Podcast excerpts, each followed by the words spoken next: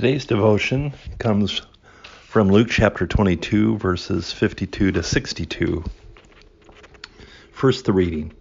Then Jesus said to the chief priests, the officers of the temple police, and the elders who had come for him, Have you come out with swords and clubs as if I were a bandit? When I was with you day by day in the temple, you did nothing to, do, to lay hands on me. But this is your hour and the power of darkness. Then they seized him and led him away, bringing him into the high priest's house. But Peter was following at a distance. When they had kindled a fire in the middle of the courtyard and sat down together, Peter sat among them. Then a servant girl, seeing him in the firelight, stared at him and said, This man also was with him. But he denied it, saying, Woman, I do not know him. A little later, someone else, on seeing him, said, You are one of them.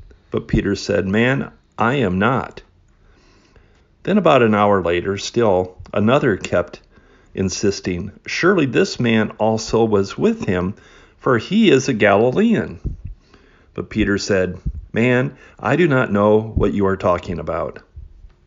At that moment, while he was still speaking, the cock crowed. The Lord turned and looked at Peter. Then Peter remembered the word of the Lord, how he had said to him, Before the cock crows today, you will deny me three times. And he went out and he wept bitterly. This crowd that has gathered together with the chief priests, the officers, and the temple police, and, and the elders, who have all come for Jesus, is different from the crowds who would gather to hear Jesus at the temple.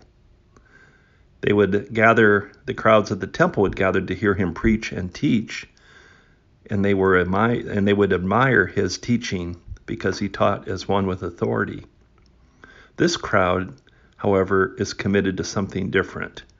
Their commitment is to the mission of the chief priests, the officers of the temple police, and the elders to capture Jesus and to take him to the high priest for his formal arrest. The crowds at the temple would not have allowed this arrest to happen.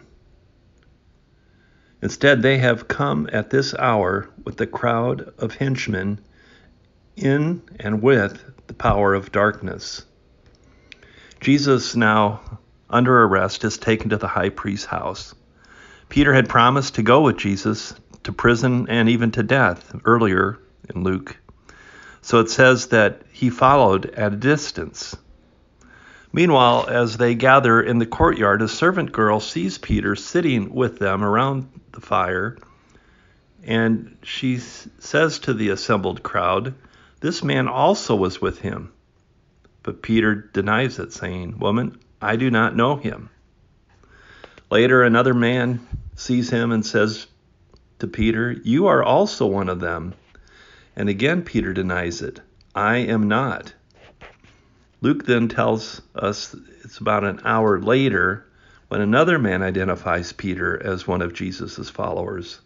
For he is a Galilean, he probably detected Peter's accent, the Galilean accent, and identified him as a Galilean, much like we might identify someone from the South uh, by their southern accent, or from Minnesota with that Minnesota clip in their voice.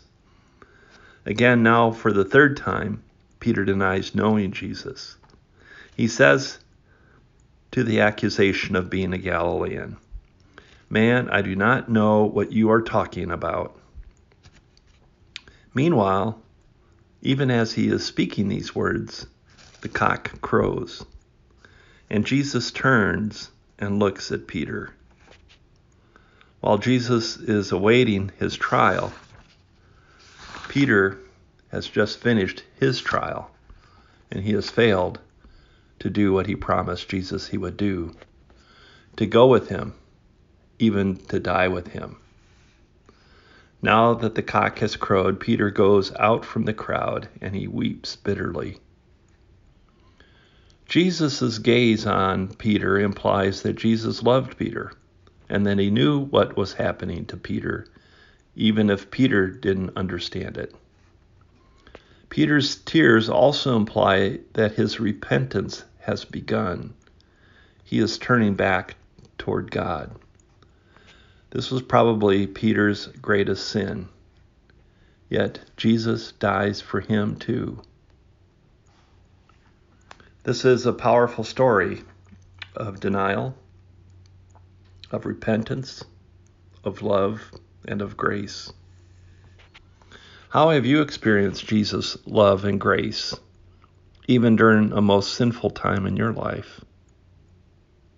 How have you marked your return to God? I pray that God will bless your reflection upon this devotion and that God will bless your day.